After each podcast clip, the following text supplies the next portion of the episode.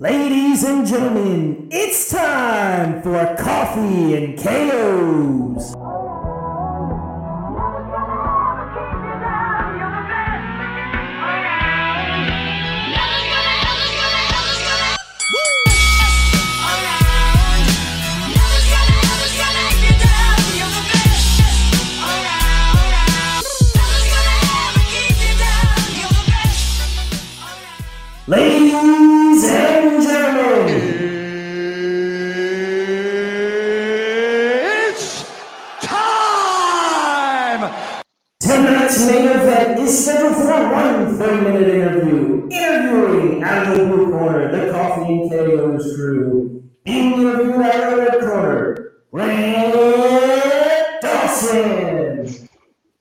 Hey Grant, how's it going? Thanks for thanks for joining us tonight. Yeah, thanks guys for having me. I appreciate it. So, um, before we get started into the content, I gotta ask: Are you a coffee guy? Yeah, I would say so. I uh, I drink more when um when I'm in camp because it helps with my appetite and my energy levels. But uh, yeah, I, I enjoy coffee. Is it like uh so a lot of fighters they get like these fancy brands and they're sponsored and all this stuff because there's there's so many different brands and things out there. Is it like a organic type thing? Like is it like something you're sponsored by? Or are you just going like the old like coffee house type coffee? Like how, how's it how's it what are you drinking? I go to this place. It's called uh, perhaps you've heard of it, Starbucks. And uh, Oh, okay. yeah, I I get a uh, a black coffee with some sweetener in it. that's, uh, I just- that's about the extent that I have. All the drinks that I really like on there are all really girly drinks. So I have to order them when I have my girlfriend with me and pretend like she's the one getting them. It'll be like a caramel ribbon crunch is like my favorite, and I'll be like, "Oh yeah, she wants a caramel ribbon crunch." She'll be like, "What are you talking about?" Like, Shut up, babe. You're on my side.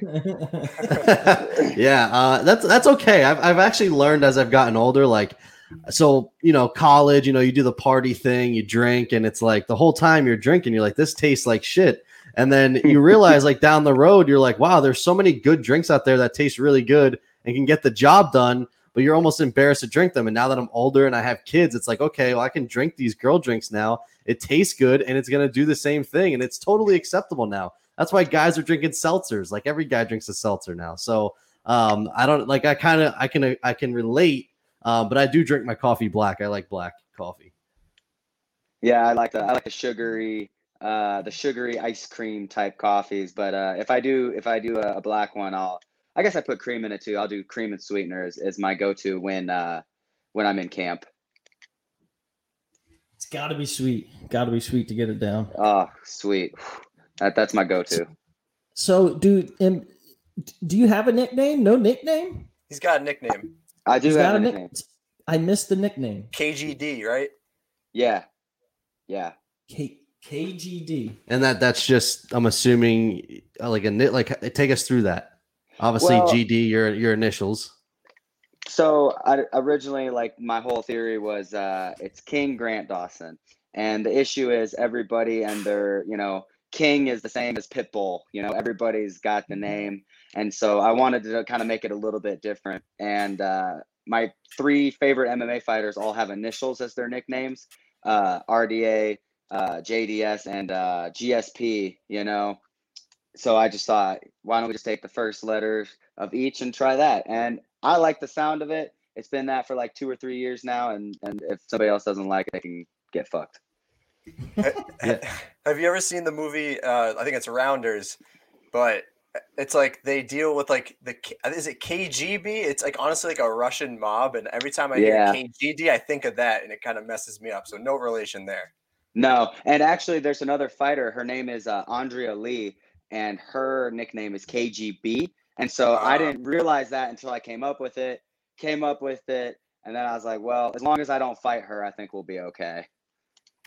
I don't think you have to worry about that unless Yeah. something really terribly wrong goes in the Uh, UFC. listen, we're, we're how many days into 2021? yeah, you better be things careful. Those are big so- words. Those are big words. You never know. Very, Yeah, very yeah. true. I don't know. It's yeah, like you said, it's only been seven days, and I'm ready to get off the roller coaster.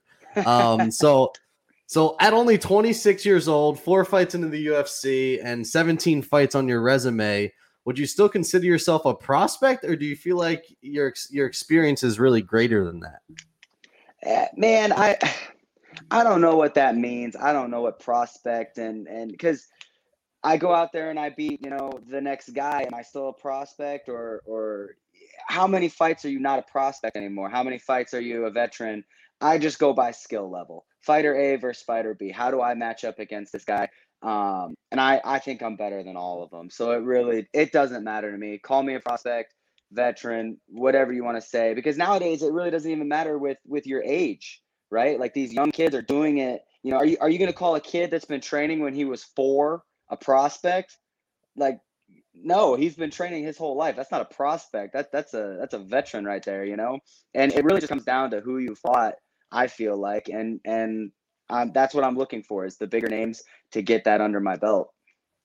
Yeah, I, feel like so we actually did like a, a, potential breakout stars of 2021 episode, and I feel like we honestly maybe owe you an apologies for not putting you in there as a potential breakout star because you are now four and zero in the UFC, and like how do you like how did your like 2020 go? Like did, did you put like a like a one to ten? Is that like a ten for you? Like what do you want to do next?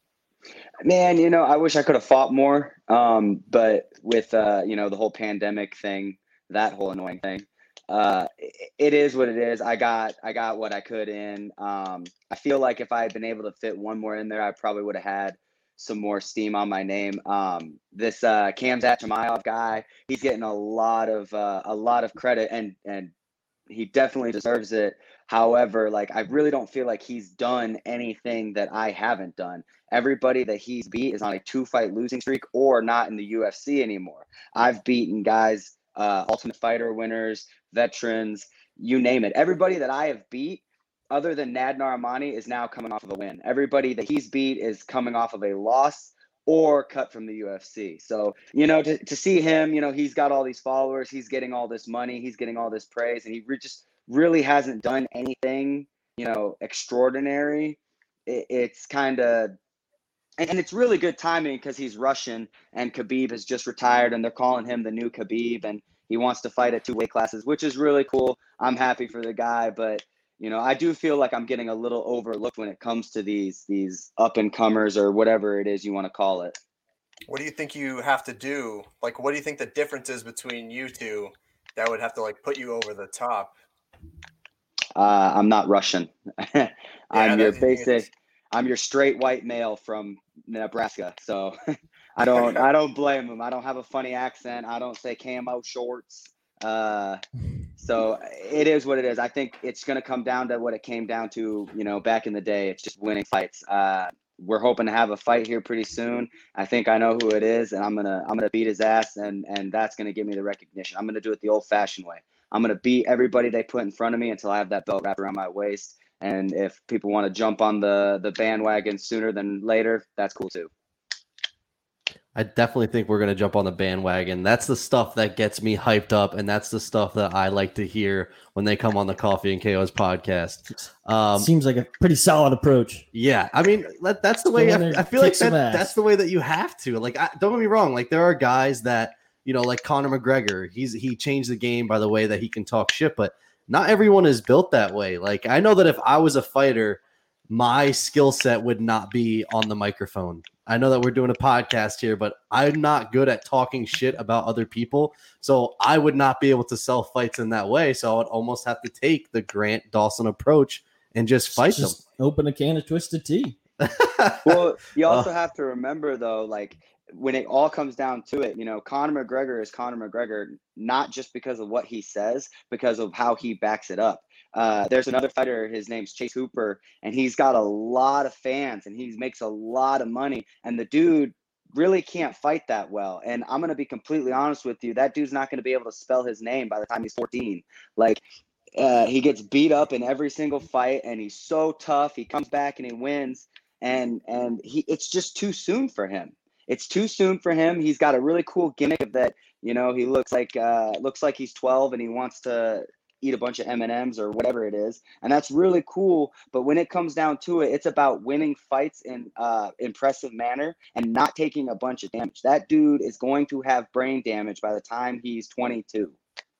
I think we can say we're a, we're an anti Chase Hooper podcast just based off of we're big Slippery Pete fans. So in his last fight, you know, Slippery Pete's winning that fight going into round three, and then he just ends up landing that submission pretty much out of nowhere. And it's like, well, you were losing most of the fight, so how much stock do you put into that? But that's every fight. Every fight that he Yeah. has had, whether it's on the contender series or uh, Alex uh, in the UFC. Alex Caceres whooped his ass just by being smart. Uh, the guy that he beat, I'm I'm I'm blanking on his name. He's a short dude. He's got a brother in the UFC as well. The guy that he fought uh, for his debut literally knocked him out like twice, and then he got caught in some. I think it was a rear naked or something like that. Like this this kid is what is he? 19? Is that how old he is? Or 20? Uh, I think he's I think he's 20 or 21 now, but he did make Okay. his debut at like 19, I think.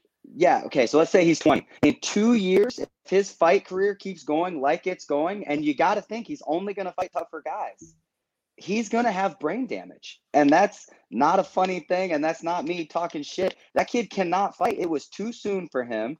He got onto the contender series. He had his cool gimmick, but we've seen this in the past. We saw it with Sage Northcutt. He was the young, uh, super young guy, got in the UFC at like 19 and and look where he's at now. He's fighting for one FC and he's getting his eyeballs knocked out of his head. You know, it, it's too soon for these kids. I remember when, when we had Darrick Minner on, one, he called out Chase. Well, he didn't call him out, but he said, Give me Chase Hooper, give me all these young guys. He's like, I will destroy all of them, which hyped me up. But also, he made a good point. He said that he feels like he entered the UFC at the perfect time, being at, you know, close to 30 or 30. You know, he felt like had he got there sooner, it would have been way too soon. And so I think that what you're saying and what he said, it kind of puts it all in perspective. I I 100% agree with you. in every way that Chase Hooper has won has been ugly. And like, how far is that going to get you? I feel like you know if you're winning fights ugly, it's like Chris Weidman. He won his last fight and he looked awful. So I mean, to me, like it's time for Chris Weidman to hang it up. How many of those ugly wins can you have until your career? People start realizing your career is done. Yeah, and I actually was talking to Darrick at practice this morning about Chase Hooper and about you know these younger guys. I, I love the contender series. I love everything. I love the guys that brings. I love everything about the contender series. I got in the UFC off the contender series, but I'm telling you, they're they're signing these kids that just they they're not ready. We are the the highest uh the highest level of the sport, bar none. We are the NFL for MMA. Correct these kids are getting in and they're they're they just don't have the experience. I told Minner, I was like, go after Hooper, go after uh, I, I can't think of any other names off the top of my head. Go after these young guys that keep getting signed that don't know up from down, that are good at one thing. Chase is a jujitsu guy in MMA. If he was a wrestler, it would be a little bit different because at least he would be able to control where the fight goes and not take so much damage. He literally has to use his face to get the opponent tired before he can submit them. I'm telling you right now, that's not going to last very long. But as a fighter, you know, if you're given the opportunity at 21, like you're going to jump on that no matter what, right? In It really de- I mean, it really depends. It depends on who you trust. I I was lucky in the sense that I have three very big role models in my life that have guided me through my career. My manager Joe and my coach James Krause, and then my uh, other manager Jason House. You know, I trust them completely. I trust that they know what they're talking about. I trust that I'm still young in the sport and I'm not exactly sure, you know, they know the angle. I want to be world champion. Take it from here, guys. What's going to get me there safest? Have brain cells when I'm, you know, when I'm older and enough money in the bank to to live off of what I need to live off of. And and I was lucky in that aspect. And some of these kids don't have that and they see that shiny thing in the corner and they're just they want to jump on it, you know? I'm not saying if you get a chance to get signed to the UFC at 21, I'm not saying don't take that chance. That's amazing. Good for you. But you also have to take a step back and look at your fighting style. If your fighting style is, I'm going to get punched in the face until you get tired, then I'm going to submit you. Dog, these guys in the UFC, one, they hit a lot harder. Two, they're not going to get tired. They're not going to get tired beating your ass. And that's just the facts. Now I'm curious because I'm not really too familiar. What is a developmental contract? Because we've seen that on contender series before. Like, what does that entail? Like, because are you still fighting fights in the UFC, or or like, are you fighting for? Is there another promotion in, their developmental contract? Like, what is that? Because I've seen on the Contender Series, and that's almost something that maybe would have benefited Hooper. I'm not 100 percent sure, but I'm just curious as as to what that is, if you know. It's basically a fancy way of saying, "Hey, you didn't get in." Um, from what I understand, like you get a shot next season, or you're at the top of the list if they need a short notice. It, it really, it doesn't matter. But uh, one thing that I think they should do with the Contender Series is just make it its own show. You know, uh, the WWE has owns a bunch of little pro wrestling shows that they have. I think the Contender Series should do that. It's doing so well right now. Uh, just make it its own show. Give it belts. Give it weight classes. Give it, you know, signed fighters. Then when you need fighters to fill in shows, boom, you have them right there. They're ready to go. They've been active year round. And you get all these views on Fight Pass or ESPN Plus or whatever the, the streaming service is. Make uh, make the Contender Series its own show. And the biggest thing that that would help is uh, you don't have to give them contracts. The, the UFC is filling up and it's filling up fast. It, we're seeing guys off of one loss and gone because they're overbooked. And the reason why they're overbooked is because they keep signing guys uh, that are coming off the contender series. You have one really cool performance, or you have one little gimmick, they're going to sign you. And and so they're getting overbooked, and then these other guys are getting cut off of one loss against you know these uh, other guys that are really good. I think that's a great idea, and I would love that. That just means more fights. That would be that would be incredible. Yeah, um, more so fights. I'm ready for fights. You know, they used to do Tuesday, Wednesday, Saturday. Tuesday, uh, contender series. Wednesday, the Ultimate Fighter, and then Saturday, you know, the main MMA. Bring that back. That's what I want. Fights every Tuesday, Wednesday, Saturday. This is all I do. I'm watching fights right now on my TV in my bedroom. Uh, that's all I want is more fights.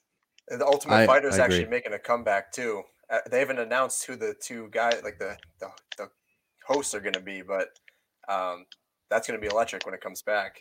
I'm actually interested to see how it does because I feel like with the contender series, people are more interested in just fights at this point you know like with the with the um the ultimate fighter each episode was build up build up build up build up one fight and then done whereas the contender series is a little short video of who this is and their dream and they're all fighting for their kids for some reason uh, and then you get to watch five fights you know of guys that really really want it i feel like that's why the contender series is doing so much better than the ultimate fighter and i really can't see the ultimate fighter uh, doing well after this season. Maybe I'm wrong, but I just I can't see it competing with the contender series, which really sucks because one of my goals as a fighter is to be a coach on the uh, the Ultimate Fighter. Yeah, I agree. I, I I'm not, and I also feel like when there's when there's a ton of guys on there, like and and you know it's the build up build up i feel like they can just add so much garbage in there that i don't i'd rather just see the fights um so I, I kind of I'm on the side of I kind of lean towards contender series just because it's almost like a mini UFC card for me. I can watch, you know, an hour and a half worth of fights, not an hour's worth of guys bickering with one another, making weight, and then fighting one time, and then that's the end of the show. Um, so that that's my preference. But I did have a, a question. So you and Darrick Minner, both younger guys, all right, and and have a ton of fights. Is that a Nebraska thing? Like you guys just love to fight that at a young age, you guys are just like, screw it. By the time I'm 30, I'm to have like 30 fights to my name. Uh, I mean, me and Darrick, I would say so. Yeah, it's a Midwest thing. We call ourselves, and I wouldn't say me and Darrick call ourselves this, but James calls the Midwest fighters the blue collar fighters. You know, we wake up every day, we go to work every day, and we're trying to we're trying to do this. Uh, I train twice a day, every single day except Sunday. Why wouldn't I want to fight? I want to take fights. Um, Darrick goes about it. He's got the mindset of anybody, anytime, anywhere, any weight, I'm going to fight. And I love that mindset. I have the same mindset. I was going to take a bunch of really stupid fights that were going to get me in trouble early on in my career. That's why I gave control to James, Joe, and Jason. And I said, yo, tell me who to fight, tell me when to fight them. Don't even ask me. If you like it, just say yes. And I feel like Darrick uh, didn't have that early on and he was just fight, fight, fight, fight, fight, fight, fight, fight, fight, and it still worked out for him. That dude, that dude's a savage. That dude, uh, sharing the octagon with him, and then uh, after that, sharing the practice room with him. I, I have so much respect for him, so much uh, admiration for his game. He has got an incredible game, and I'm telling you, he's gonna beat a lot of guys, like a lot of guys. And just a follow up to that, I saw that. So you fought Minner, Minner fought Croom. Like, do you guys like build off one another now that you're teammates? Like those experiences and just kind of like help each other grow. And now that you're all training together, like I feel like that that's pretty cool. Yeah, I mean, we we prepared for Minner. I was Croom's main training partner when he was set to fight Minner, and then when I got set to fight Minner, even though it was only you know we only had 12 days notice, he was my main training partner to fight Minner. Uh, after we fought, Minner came to our gym to uh, to to train with us, and I, I gotta tell you, man, it's it's so it, he's got such a good game. Like he, I just yesterday we were we were in jujitsu practice, and I'm picking his brain about how he's doing this this armbar technique. I'm recording stuff. I'm I'm trying to figure stuff out. I'm helping him with his wrestling. Like it's just we just grow and build off of each other, the three of us, and uh, he, he's really great to have in the room. And so, just kind of going off of that, like Glory MMA is definitely kind of blown up in the last year or two like what's what's going on over at Glory MMA? Like where do you kind of see that success coming from? Is it like mainly like James Krause being the coach, or is it just really like a great group of guys? Uh, I feel I feel like uh, I feel like it's a, a combination of three things. One, and probably most importantly, is James. You know, uh, having a leader like that, having a, a coach that that teaches you every day, and not to mention the dude just is so smart with the game. Uh, when this whole pandemic hit, the first thing that he told all of us was be ready. When fights come back, there's going to be a wave of of you know needing fighters in the UFC, short notice replacements, you know, uh, stuff happening with this whole COVID stuff.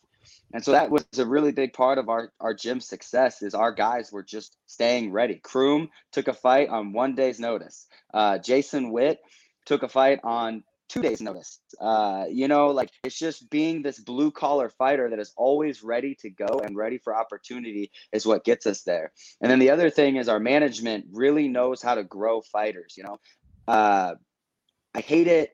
I hate it when when people talk about you know pad records or or stuff like that because you know if you're 10 and 0 or 10 and 1 no one cares who your first five fights were. I feel like that's the biggest misconception in MMA. And my biggest advice to a, a young fighter making his pro debut is take smart fights. Don't be don't pretend like you've got a big dick. Don't like go out there and try to fight, you know, anybody with a name because nobody gives a shit who your first 5 to 10 fights were. No one cares. If you're 10 and 0 against 10 turds or you're five and five against 10 really tough guys, the 10 and 0 guy is going to get signed over the five and five guy. Yeah, I, I 100% agree. Go ahead, Steve. I was gonna say, uh, so what what is going on with James Krause? Like, why do I keep seeing his name pop up in the news about like he's pissing off some fighter or like his mentor? It was like Diego Sanchez, I think, recently, but like before is Joaquin Buckley. What's going on there? Well, first off, James is like a honey badger. He don't give a fuck. Uh, he don't care if he hurts your feelings. He's not trying to. He's not trying to uh, uh, settle it down for for people. He's there to tell it like it is. You know, if he means it, he'll say it. Uh, the whole Joaquin Buckley thing, man, I I don't even want to get into that. That dude's a shitbox, and and you know, whatever. But uh, like Diego Sanchez, he's trying to. He was he. Ugh, I can't talk. He has been trying to fight Diego for a long time, and it just kind of never happened. And then Diego, out of the blue, kind of messaged him saying that he didn't like what he was saying about his trainer or something like that, even though they're both a bunch of nutcases. And uh, so he was like, "Look, I'll fight you. Like, just tell him you want it. I told them that we wanted it. You tell them you want it, and let's get this done." And and I'm not saying it's going to happen, but it's kind of looking like it's going to happen. That would be electric. I love James Krause. I've been a fan really kind of even before I started this podcast because he just will fight anyone at any weight class and just doesn't care. And I, I love it. And and the the man, the master of the short notice fight. Like I feel like he's like the guy that if you need someone short notice, just call him and, and he'll do it. And I love that. Um, so it seems at 26, like I see on your Instagram stories and stuff that that you corner a lot of guys and you also teach a lot. it's it's almost like you have like a veteran instinct or like people people really trust you. And at 26, I can I can honestly tell you that I don't think anyone trusts me. So kind of what's what's that like? Well, man, I mean, it's kind of hard to argue with my with my success. You know, I'm I'm 16 and one. Uh, I've only got two decisions in my career, and I'm four and zero in the UFC. Uh, I've bonused. You know, I've beaten a lot of good guys, and I've made it look easy. Uh, the other thing is, I'm I'm a, I'm a really good coach, and I'm not trying to say I'm you know on James's level or anything like that, but I'm a very very good coach. And these younger guys, I really love helping guys that I see myself in. All you have to do to get on my good side is work hard and show up every day. That's it. If you do that, I'm gonna I'm gonna grab you. I'm gonna put you under my wing. I'm gonna show you everything that I know, no questions asked. You know, and I've built a relationship with a lot of these uh, these fighters, like really really deep relationships with these other fighters, my teammates, my brothers. You know, um, just the other day, or it wasn't the other day, it was a couple months ago. One of my uh, one of my teammates, his name's Muhammad. He's six and zero oh as an amateur. He got a fight on one day's notice in Iowa, so we got in the car, we drove up there to go fight, and I do it again. You know, I love that kid. He works his butt off every day, and he listens to everything we tell him. You know, if we told him to do a cartwheel and a backflip in the middle of the cage, he would do it. And those are the kind of guys that I'm I'm willing to lose money on. I'm willing to drive 1,000 plus miles uh, sleep in crappy hotels, all that stuff for. You know, they put in the work. I see myself in them trying to make it, and and you know, you just kind of build a bond when you're when you fight somebody every day. You kind of just build this bond with them. When uh, when the MMA career is over, is that something you're looking to do? Is become a coach or maybe even own your own gym? Uh, not own my own gym. Um, there's one one flaw that I have when it comes to coaching, and that's I hate coaching normal people. I don't like coaching people that are trying to lose weight or or just want to do it for fun. I'm here to coach athletes and winners. That's what I like to do. I hang around winners, and uh, so when you're when you're an owner of a gym, you got to be able to coach those those kind of people because they're the ones that pay the bills. And I just I don't want to do that. I got my own plans for uh, after retirement, but um, uh, owning a gym isn't one of them. I see that. Is your is your girlfriend a fighter too? Yeah, she's a professional fighter. She's undefeated, uh, one and zero, oh, which you know, one and zero. Oh. Uh, she's great. She trains every day, just like I do. She's she's awesome. Well, I was gonna say, like, what's that relationship like? Like, because we've all we've interviewed Miranda Maverick, who her boyfriend is not a fighter, but he is like the most jacked guy I've ever seen in my life. And I asked her about that, and then like, so what's your relationship like with you know, you're a fighter, she's a fighter. Like, if you get into arguments, like, do those get like real testy? she's gonna like uh, drop you down and like throw you in an armbar or something like that. well, first off, fuck Miranda Maverick, and second off, um, whoa, whoa, whoa, what's whoa. that about? What's that about? oh, nothing. Uh, she's not my favorite person. Um, wow. but uh, L, my my actual favorite person, you know, she's 105 pounds. She fights at, at atom weight. So, uh, you know, if, if we get into a little argument, it never gets physical. And uh, she's she's great because you know she understands cutting weight. She understands the grind. You know, like it's just it's so amazing to have somebody that like gets what you're going through. When you're in the middle of a fight camp, you're hungry. You just got your ass beat for the hundredth time. Uh, this week and it's only a Tuesday, uh, and you come home and you just want to like lay your head on the couch and not talk to anybody, she gets it. She understands that. She understands, you know, uh, it's just it's so nice to have you know somebody in your life like that. I've dated other fighters before that weren't as committed and oh we should hang out more and oh let's miss practice tonight. She's not like that at all. And then i've dated girls that you know aren't fighters at all and that's just the worst you know? Uh, so I, I really got lucky and and it's it's really just great to have her in my life. Also she's a nutritionist so in fight camp it's it's always nice to have that in your back pocket I need I need my wife to become a nutritionist because well, God, I eat like dog shit. That is not um, gonna happen. I will I say will though, tell you, I will tell you, it's pretty terrible when you're outside of fight camp. When you're not in fight camp, having a nutritionist as a significant other is not great.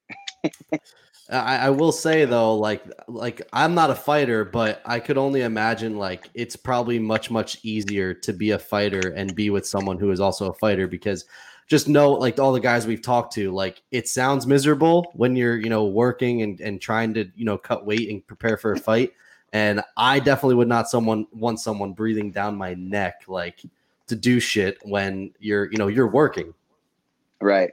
And one of the best parts about it too is is what you're talking about where when I'm in camp, she takes the workload, you know, the this needs done, this needs done, this needs done. She does it. And when she's in camp, she still does no, I'm sorry. Uh, then it's my turn and I do all those things for her, you know, like it, it's it's nice to have that type of understanding with each other. And it's also nice to date or to be with a 105 pound fighter because you know they don't fight that much. There aren't very many of them out there, so it's usually me that's in camp.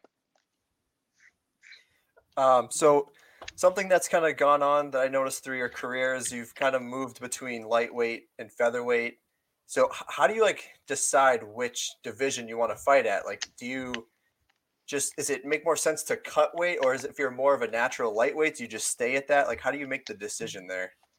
Man, uh, for me personally, I am uh, staying at lightweight. My next fight will be at lightweight. Um, my next couple of fights will be at lightweight. And barring something goes terribly, terribly wrong, I can't see myself going down to 145 again until I want to become double champ. Um, it's just, it's so hard to make that weight. I missed weight uh, when I fought Darrick Minner, uh, and he was a G and took the fight still. And then in my last fight, they gave us a catch weight because we had to fly and all that. And it was still so hard to make that weight. Um, it, it was really hard to make, you know, 150. And so it, that was really an eye opener for me where it was like, I'm I'm not a featherweight anymore, and if I am, I can only do it one or two more times. So I might as well just save myself the uh, the trouble and the embarrassment of missing again and and move up. You know, so we're moving up. We're gonna we're gonna take this fight and we're gonna we're gonna uh, we're gonna get that belt at 155, and then we'll talk maybe about going back down to 45. So I see on your Instagram story often that that you like to go bowling. What what's are you an avid bowler and what's the best score? I am a terrible, terrible bowler. However, uh, my teammates and I, we have a we have a group, and we all like to hang out. We're there's six of us. We're all like you know really close, and so our, our kind of our thing to do is on uh, Tuesday nights to go to main event, and we go bowling, laser tag, and play sh- uh, shuffleboard. And so it's kind of just a night for the guys, you know, midweek, uh, getting that first hard practice out of the way, and then and then we like to go uh, go chill out for a bit. Were you good at any other sports? Like I know a lot of times wrestlers and like fighters they get a bad rap. Like I mean, mo- like a lot of them, if they you dedicate your life to wrestling, like a lot of times you don't Mhm. play any other sports. It's just dedicated to wrestling. So are you good at? Were you good at any other sports, or is like wrestling kind of that's it? You, that's all you did. Yeah, I suck at everything, man. It's wrestling and uh, wrestling and, and MMA. Combat sports is what I'm good at. I'm I'm so bad at uh, at pretty much everything that isn't that. You know, uh, I'm I'm bad at bowling. I'm bad at shuffleboard. I'm bad at laser tag. Uh, but it's a lot of fun. I get to hang out with my guys and uh, and uh, yeah, so it is what it is. This is a kind of a random question. It's something I've kind of noticed from in, doing these interviews. But so in your Instagram bio, it lists that you you love anime. Why does every UFC fighter love anime? Because anime is awesome. I just like I don't know. I never really got like super into it, but I swear like every single UFC fighter loves anime. I just didn't know if there's like something about that. I don't know. Uh, I wouldn't say every single UFC fighter likes anime, but a good majority of them do. I feel like it's a really nice, it's a really nice. Uh, I don't want to say background. It's a pastime until the next practice. Uh, I don't know. And you like anime? Do you like Family Guy? Yeah. That's is that technically anime? Okay, so you like cartoons. It's just an American anime. No, it's an American anime. It's a cartoon. Like, what's the difference? You know, uh, I- I I, don't I, really enjoy the, the anime. I really enjoy Family Guy cartoons. I'm with it. I honestly, I'm just a big kid. I literally get to play a game for a living. So the rest of my life is going to be, you know, based around things that I enjoy. I enjoy cartoons. I enjoy, you know, uh, geeky stuff, Star Wars. Star Wars. You said you love Star Wars, stuff. right? I love Star Wars. Are you like a are you like a first six or are you like the new age? Like where which one do you like better? Uh, I'm a first six. Um, the Mandalorian is what saved the Star Wars universe for me. Oh, the last three movies were kind of terrible, and uh, I, I shouldn't say they were terrible. They weren't very good. And uh, the Mandalorian really saved saved uh, the universe for me, and and so I'm so happy it's in there. I really like the original. I'm sorry, not the original three, the prequels with the the Jedi and the Clone Wars. I really really like the Clone Wars. That's my favorite. Um, but I really enjoy the whole six as a, as it goes. I I think the Mandalorian's overrated. You think so? Yep. Uh, can I tell you real quick that you're absolutely wrong? No, dude. It well, okay. let me just say, I haven't watched season two yet. I just finished season one, and it just it just didn't do anything for me.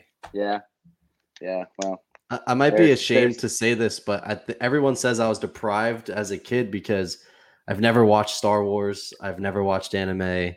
I never watched any of those That's- things. Like I, I, I like I like I grew up on like Rudy and Major League. Like my dad was a huge sports fanatic. I never grew up on that type of stuff. Like my I don't know that my dad's ever seen Star Wars. So like I've Hmm. never watched any of those things. So like people that I work with, he's my best friend. He loves that stuff. I've never seen it a day in my life. well, we can we can, you know, bring your issue to you. Just have bad parents, and uh, Fair that- enough. that- I, I I don't know what to do with this other guy over here, but you know, it is what it is. I'll I'll pray for you guys later. That's fair. That's fair. I appreciate that. That that makes me feel like we're friends. Then, if you're gonna if you're gonna say a prayer for me, at Yeah. least. Yeah, I, I'll fit you in there. I'll fit you in there. Oh, that, Pray to that's the, very the nice. anime gods. Um, all right, so we don't want to keep you too long, so we have two two seg well three, but really just two segments um, for you, and then we can let you go. They're they're typically pretty quick. So the first one is called significant strikes. So um, our wives, or I'm married, he's married, Steve is getting married, so we normally like to feature our wives in some way. So they let us do this. So we have them formulate each formulate a question for you. They don't know who you are. They don't do any research. They just ask a random ass question, and you have to answer all three and then pick which one you like the best. And then we keep tabs. I won in 2020, so I'm defending the belt here in 2021. Let's go. And I don't know which one uh which one of them did the questions. No, I'll tell you afterwards. Okay, cool.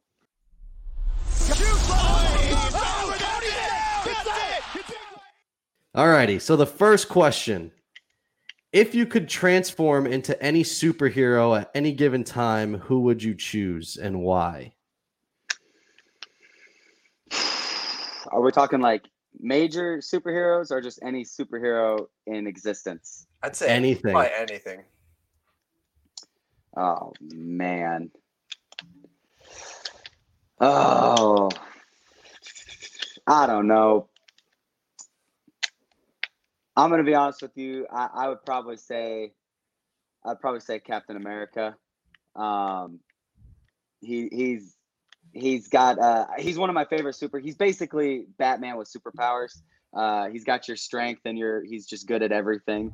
I, I like that that he's just good at everything that he touches. I'd probably say Captain America.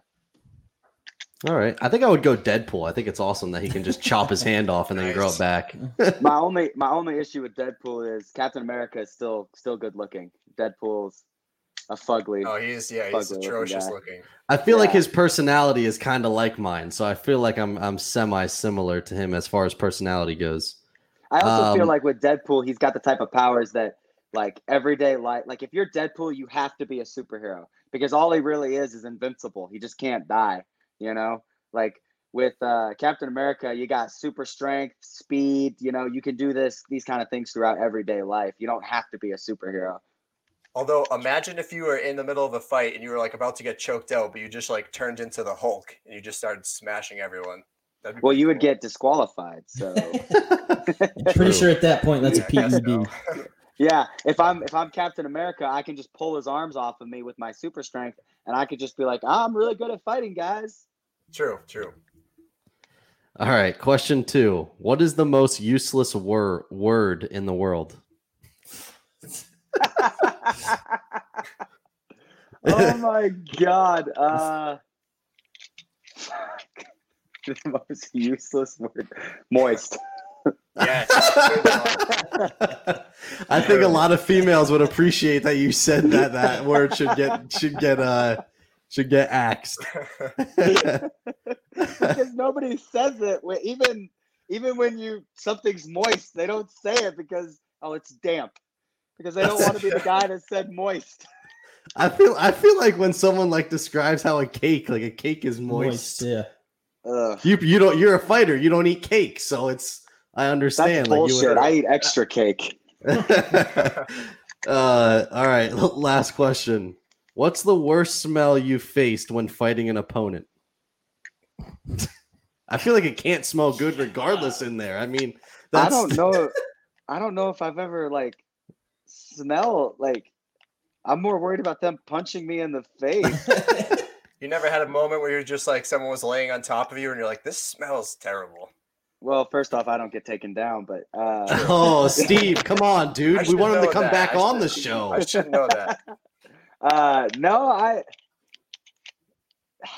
no, I can't.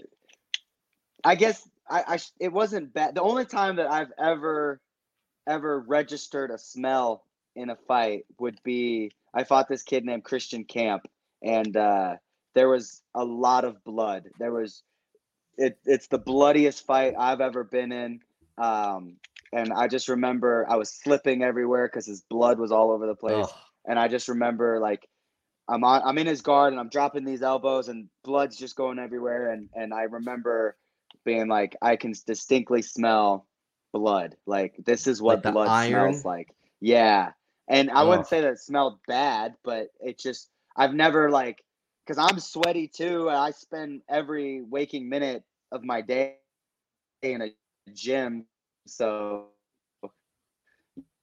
you know i'm pretty i'm pretty desensitized to to, to uh, smell when it comes to that kind of stuff but i would say blood was the the thing that i smelled that i registered I think it was Scott Holtzman who was telling us that he just straight up shit himself in the middle of a fight one time, which is hilarious. are you serious Yeah. that's Yeah. awesome Yeah, he, he Oh, said man, that. that's the worst I think it- he said he was like trying to like escape a choke or something like that, and he it just shit like himself. shit happens man yeah, That's- that's seriously. exactly Uh, right. I, I did want to ask though, like, so like before you go into a fight, obviously, like they have to check, they check your fingernails, they check all that stuff. Like, are you allowed to like rock deodorant, or is that like not allowed? Yeah. Oh, okay. Yeah, you i wouldn't say people do it I, it's really the last thing on my mind is man that guy smells bad Well, you could tell we're not fighters because I feel like that is like the first thing I'm slapping on, like before I go out there, is I don't some want sweat deodorant. too much. I go a little dry. ri- little right guard action, like so it's you know the dry stuff, but yeah, no. have you Um, seen those? Have you seen those commercials for the deodorant where the the gym teacher is like, "We're not moving on until this guy sweats." That's such. I haven't bullshit, seen it, man. but Oh, that's it's funny like gym class. I am a It's gym like teacher. class. Oh, there you go. There you go. yeah, it's a gym class, and like the dude, everybody's soaked in sweat, and the dude's not sweating like at all because he's got this spray on deodorant. And I'm just like, man, that commercial is for people that don't actually work out. and and th- those are that's how you know people don't know anything about deodorant because spray deodorant doesn't work. You need to use Thank you. antiperspirant. That's what, and even that's hard. Like even that, that's hard on some people. Yeah, people don't understand how to smell good. Um, all right, so those were the three questions. You had the superhero, you had the useless word, and you had uh, the worst smell when you've been fighting. You can choose which one uh, you thought was the best. Uh, I'm gonna go with useless word. Let's go. That's me again, baby. My wife, my wife's been on a roll. My, I don't know what it is. My wife is like very good at asking the best shitty question ever, and, and she's just the- very good at it. What was the last the last question that won? Uh, oh god, I don't. It's been a while since we've done an interview because of the holidays and stuff, so I don't. I don't remember. Uh, we've had we've had some good ones. Um, I, I can't was remember. It, was it this? If if you are you weak or strong? If you hit yourself or something? Oh yeah, if, I think the last one was with Jay Perrin, and he's he's a friend of our show, and he asked if you. My wife asked if you hit yourself, are you strong or are you weak? If you hit yourself, are you strong or are you weak? I yeah, Personally, I I think you're get- stupid. well, like, well, Idiot. well, yeah, I don't, I don't know, I don't know. Like, he thought it was great, and I, I mean, I can, I kind of like, I get the question, like, do you think you're strong or do you think you're weak? But like, I don't know. Like, you can, you can look at a bunch of different ways. Like, are you mentally strong or are you mentally weak? Because I feel like you might be, might be mentally weak if you're punching yourself in the head. Hmm. So I don't That's know. fair. That's fair. Um, all right, so Steve just has rapid uh, rapid fire, and then we uh, we just let you have the floor, and you can you can plug any sponsors or anything you want. So Steve, take away rapid fire. All right, so rapid fire. I'm going to give you two options. You tell me which one you prefer, and there's also a few questions in there as well. Um, so, crowd or no crowd? Uh, crowd. Apex or Fight Island? Fight Island. Hometown Fight Night main event or main card on a pay per view? Main card pay per view. First round finish or getting a decision win in a back and forth war? Are you crazy? That's first round finish. What would drive you crazier, a bad stoppage or a bad judge? Uh, bad, bad judge. yeah, come on, I think I screw Chris, agree. screw screw Chris Lee. They need to get him out of there. He is awful. Yeah, there's a lot of them, and I actually have. I think I have a way to fix judging, but they don't ask me. So I, I could we could ask you that. How do you fix that? I wouldn't say you could fix it like permanently, but one way, one way, two ways to make it better is uh, five judges and five judges instead of three, and then um, open scoring. And uh, the reason, if you can convince three out of five judges that you won the fight, then it's pretty obvious that you won the fight. And the other thing is, uh, did you see? Did you guys see the whole thing when James fought? I'm blanking on his name. The when he went up to 85 and The fought- Brazilian guy? no, no, no. It was the the black kid. Um, what? Trevin Gi- Giles. Oh, Uh, Okay, yeah. So he fought that guy, won the first round. He had the dude's back for four minutes and 30 seconds. There's no way you lose a round if you have a dude's back for four minutes and 30 seconds. One judge gave Trevin, the, or Travis, or whatever his name is, uh, the first round. That judge was his teammate. Oh, I yeah. mean, How does that work? on. That's That would yeah. literally be me judging James's fight. And a hundred percent, if I was judging James's fight, there's no way he's losing a round. Not a second of a round. I don't care if he gets his nose split open, his face beat in. I'm gonna say he won the round. I don't care. That's why I'm not a judge.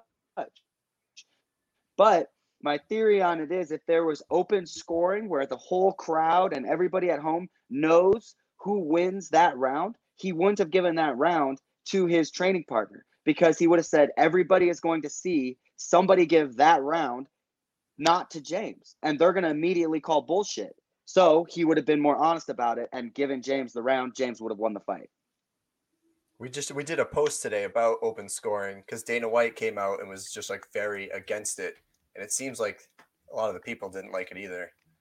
But I like where Which you're is- coming from. What, what why?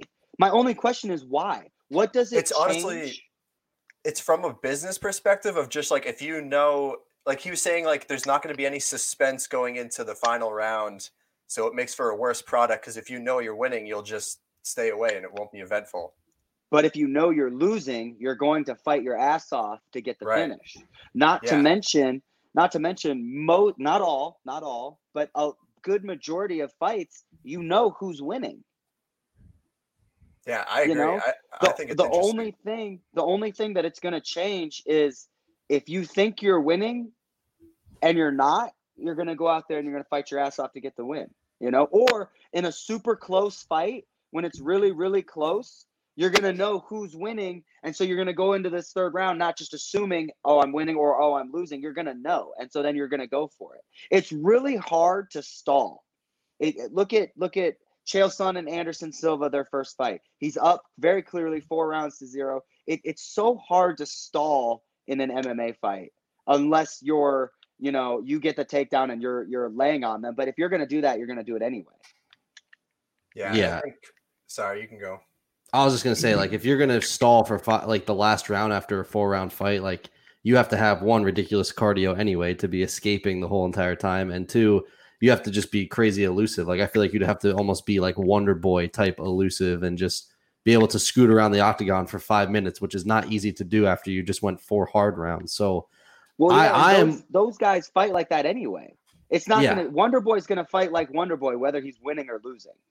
A hundred percent. And I feel like I understand what Dana White said, but I feel like there's more positives to open scoring than any negative. And and at this point, the scoring has just been awful. Like it's been so bad, especially the last couple months here before the new year. It was terrible. There was a couple. I mean, like the Paul Felder fight, like he clearly lost. I think every round, maybe except for one, and and the the fact Chris that Chris Lee Chris had that fight going for Paul Felder is like, how is that fight a split decision? Like Paul Felder He- himself scored five rounds to none for RDA winning. Like, It, uh, isn't Chris Lee a boxing judge? yeah, yeah, that's what Yeah, we were that- talked about it before. He doesn't know anything why. about wrestling. Well, it's not about knowing or it's about biasism. You know, I'm a wrestler. If I'm a judge, I'm automatically going to score uh, the guy who's doing more wrestling. You know, that's going to look better to me, you know, and it's not about knowing or I fully believe Chris Lee or whatever his name is knows what he's doing. He just prefers boxing over wrestling so that he likes it better. It's the same thing in real boxing. Real boxing is so corrupt and so, you know, look at the Triple G versus Canelo, their first fight. There's no way Canelo won that fight. And they made it a, a draw. It didn't matter. As long as there was no finish, that fight was going to be a draw no matter what happened because they wanted to see another one. And to have those same judges judge our sport, it, it's crazy and ridiculous. It's literally having uh, it's having college or uh, having high school referees ref a NFL game. You know, like it, it, it's amateurish. We need our own refs, and we also need to be sanctioned under one sanctioning body.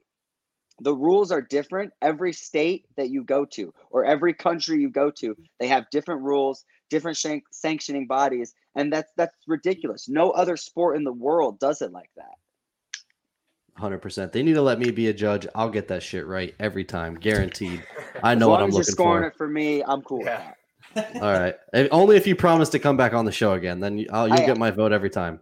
This is the most fun I've had in an interview probably ever. I love it. You guys let me know when you want me. I'm back on. This was so much fun. The the Awesome. MMA Glory Boy, like that's our crew right now. We love you guys. Um, Yeah. I have just a few more questions after that. Yeah, sorry. sorry. I didn't I didn't mean to interrupt you. no, that was good talk. I like that. Um, if a restaurant had a Grant Dawson special, what would it be? Oh geez. Probably a triple cheeseburger with extra bacon. Yes. Hold the yes. lettuce. Hold the lettuce. Seed, seeded bun or no seated bun? Eh, no seated. No, no seeds. Yeah, that shit gets stuck in your teeth and it's annoying. Yeah, it's just weird. It has a weird taste to it too. Uh, outside of MMA, what's your dream job? Uh like anything? Like if Yep, anything. anything well my plan uh my plan after mma is to get into acting so i would say movie Sick. star that's Yeah. uh that's some of my goals so What what What are like are you- like an action like action films or any acting? Uh, Like the Kingdom reboot.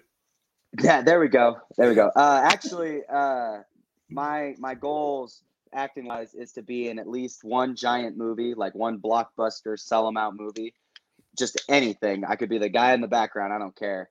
Uh and then my other goal is to actually have my own tv show. So that uh that's something i'm working on You should start vlogging. That's I feel like that's how it starts. Do YouTube vlogs. MMA Glory reality show. Do it. Let's that go. would be great. That would be Let's awesome. go. Hey, I'm down, man. I'm down. I like. I've been trying to get my own YouTube channel started. It's just so hard because I don't know like the the the filming and editing stuff like that. I don't have time to do it, and to like hire somebody to do it costs an arm and a leg. And I've tried, and then the good the guys that I can get to do it for cheap, they take forever to do it. So I'm still working out uh, that, but I actually do want to launch my own uh, like my own uh, UFC embedded. Have you guys you guys watch that? I want to do Mhm. that for my fight camps. Um, but uh, and I'm gonna we, we call it a KGD TV, and so Oh. uh, yeah, I just need to find the right camera crew that can get it done uh, in a timely manner, but we'll get it figured out. All right, we're gonna finish up quick here. Max Holloway, Calvin Kattar, Calvin Kattar, Conor McGregor, or Dustin Poirier. Conor McGregor, Let's go. Describe your fighting style using one word. win. Let's go. That's that's rapid fire for you. If if you start to like us a lot, is there any chance I could pick your walkout song? Nah, I got my walkout song picked. Sorry, dog. What is That's it? all right. Uh, it's a song called Hellfire by Jonathan Young. And uh, I really like it for two reasons. One reason, it's super unique and nobody's ever gonna ever gonna walk out to it but me. And uh, unless now they see this and they're trying to be an asshole. And then uh, it's basically about a it's basically about a uh, a priest who loses his faith with God because he falls in love with a woman. It yeah, it's it's very unique. All right. That's fine. That's fine. Not, nothing. I, I- I'll I'll Sound accept very the loss. It's it's okay. It's okay. All right. So anyway, we always wrap up our interviews with uh we allow you to have the floor. You're allowed to plug any sponsors, shout outs to anyone, anything that you want to say. The floor is yours. You can take it away. Man, you know, uh, everybody turns it off at this point because they don't care about who my sponsors are. But I just want to give a big shout out to my coaches and my teammates. You know, uh, they're they're always supporting me. They're always helping me train. And and this this fight we got coming up, you know, I'm I'm just so excited for this journey that I have with them. And then lastly, I just got to give a huge shout out to the sidewalk for keeping me off the streets. I like that. That's that's a solid. You should make that a T-shirt. There we go. There we go. All right, Carrie, take us out. All right, here we go.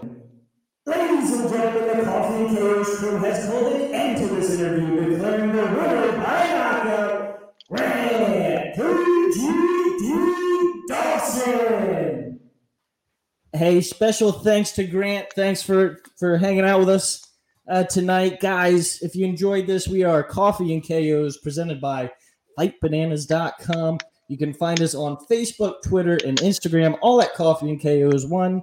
And next time, we'll see you outside the octagon.